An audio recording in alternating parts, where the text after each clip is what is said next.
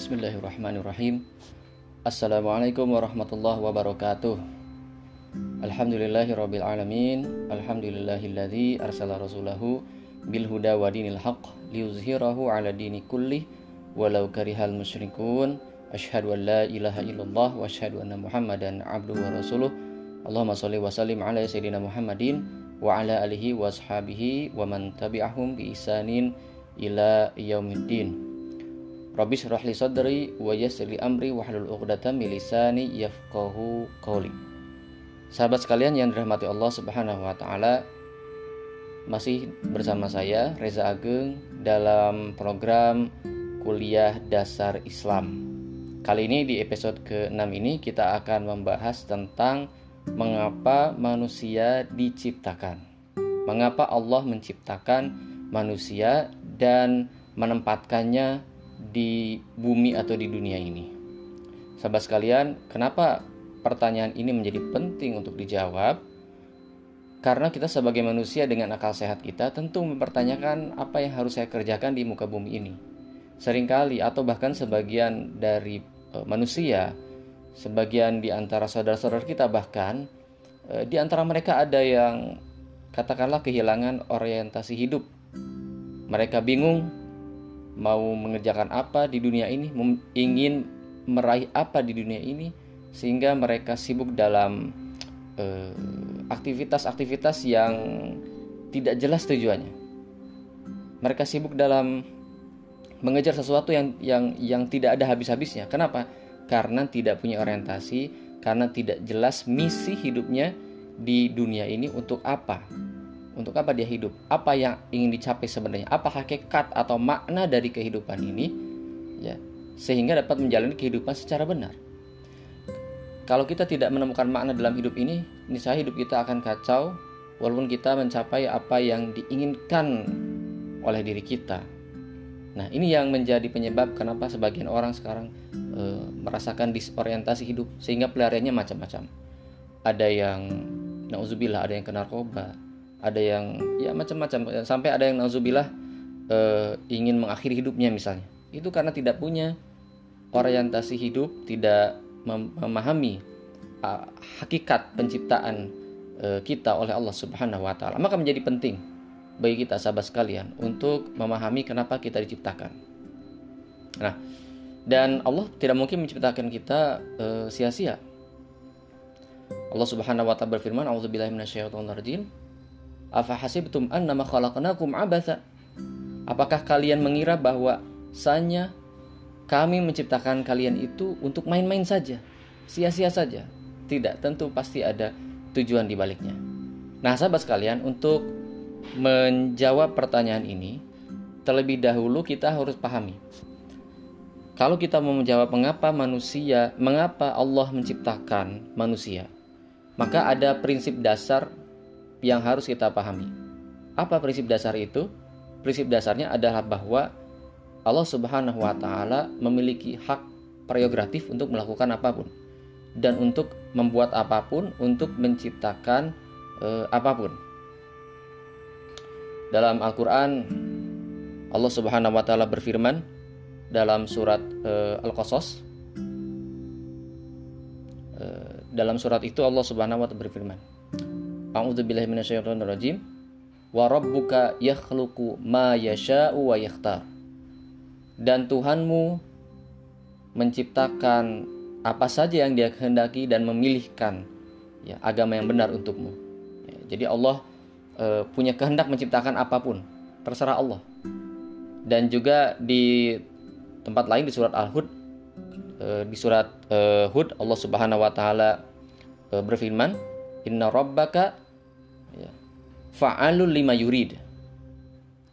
Jadi di surat Hud tersebut Allah Subhanahu wa taala menyatakan bahwa sesungguhnya Tuhanmu e, melakukan apa pun yang Dia kehendaki.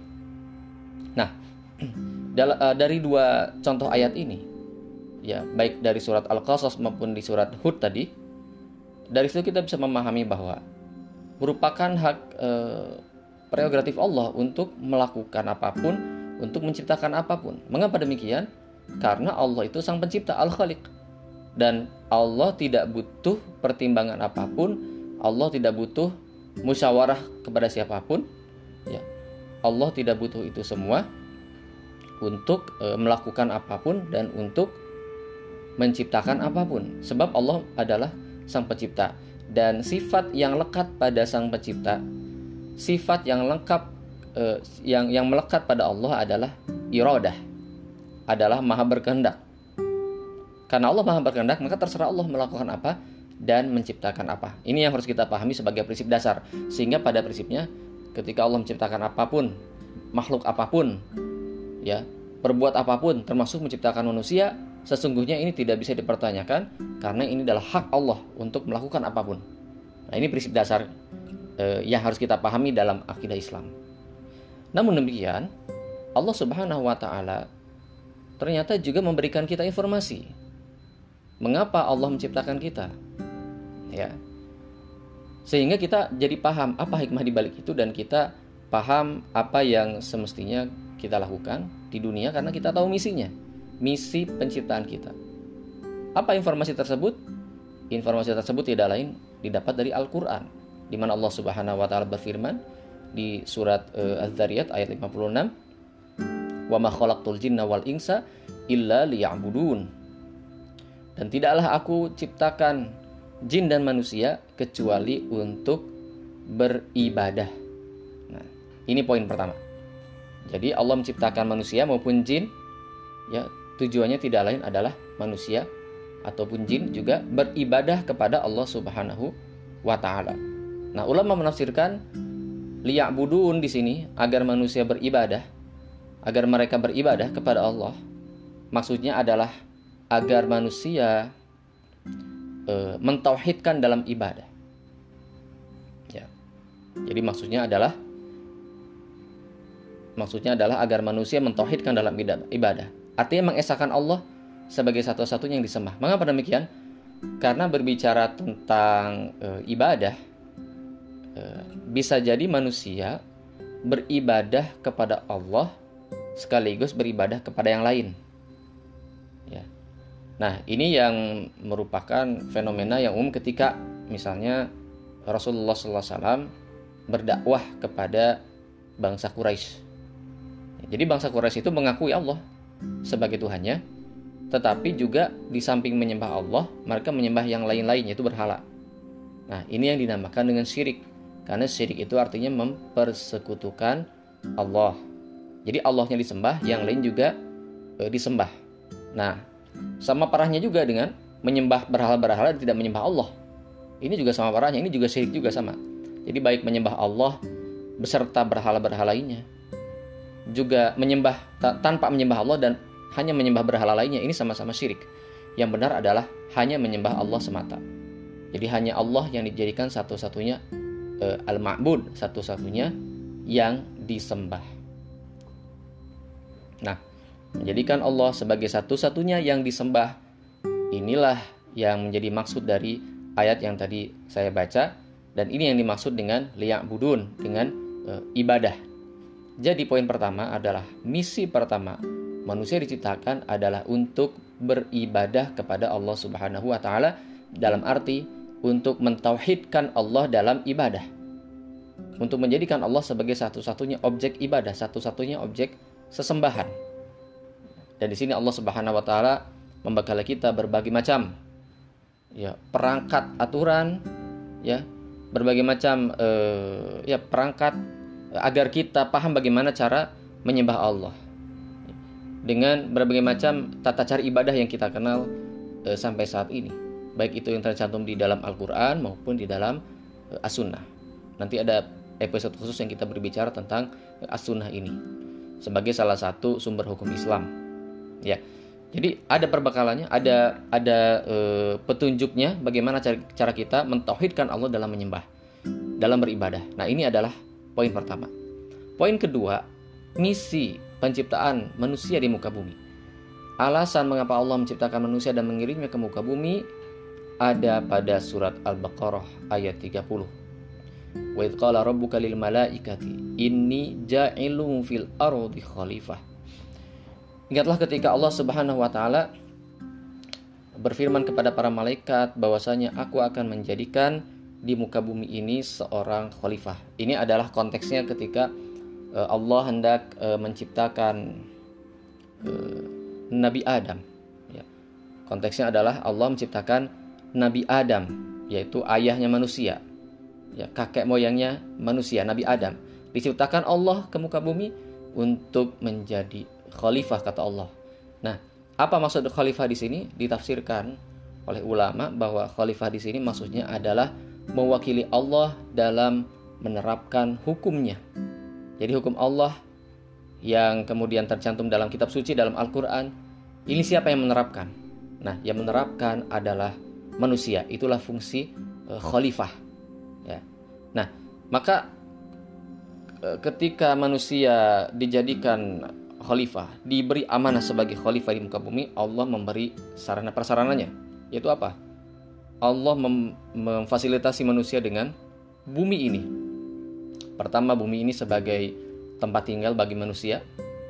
Dan yang kedua, bumi juga menghasilkan eh, hasil bumi baik berupa tanam-tanaman, ya, tumbuh-tumbuhan yang kemudian bisa dimakan oleh hewan, ya. Dua-duanya dimanfaatkan oleh manusia, tumbuh-tumbuhan dan hewan sekaligus. Ya. Sebagai eh, makanan bagi manusia, ya. Jadi kenikmatan-kenikmatan yang lahir dari bumi itu menjadi fasilitas Allah untuk manusia dalam rangka menjalankan amanah sebagai khalifah. Dan juga hasil bumi lainnya seperti yang kita kenal sekarang barang-barang tambang mineral juga digunakan manusia untuk menunjang ya, menunjang eh, amanahnya sebagai eh, khalifah. Jadi manusia di muka bumi menerapkan hukum Allah sekaligus memakmurkan bumi ini. Semua diciptakan oleh Allah di muka bumi ini semuanya untuk menunjang itu, semuanya untuk manusia. Betapa Allah e, memuliakan Adam alaihissalam dan memuliakan keturunannya yaitu kita, memuliakan manusia. Ya. Nah, sahabat sekalian yang dirahmati Allah Subhanahu wa taala, dua poin ini adalah e, menjadi poin utama misi penciptaan manusia di muka bumi ini.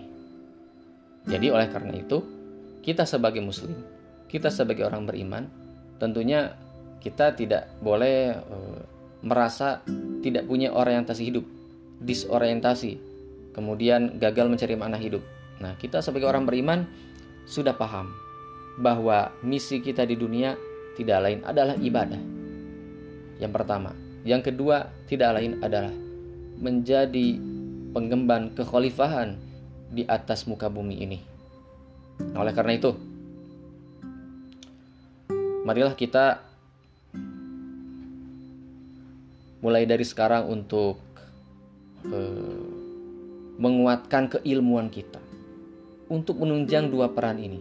Dalam hal ibadah, kita wajib terus-menerus menuntut ilmu untuk mengetahui segala macam tata cara peribadatan yang Allah syariatkan.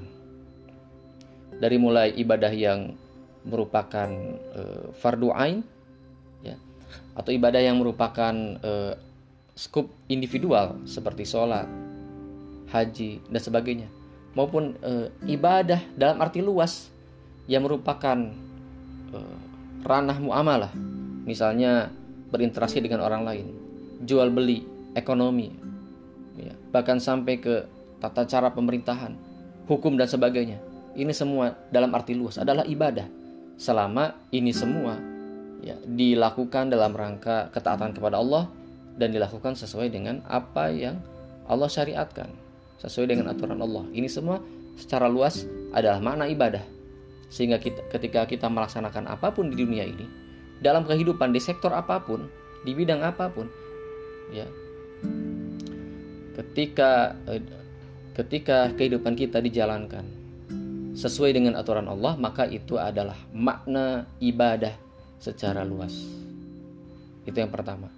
Dan yang kedua, juga mari kita perkuat ilmu untuk menunjang peran kita sebagai khalifah di muka bumi.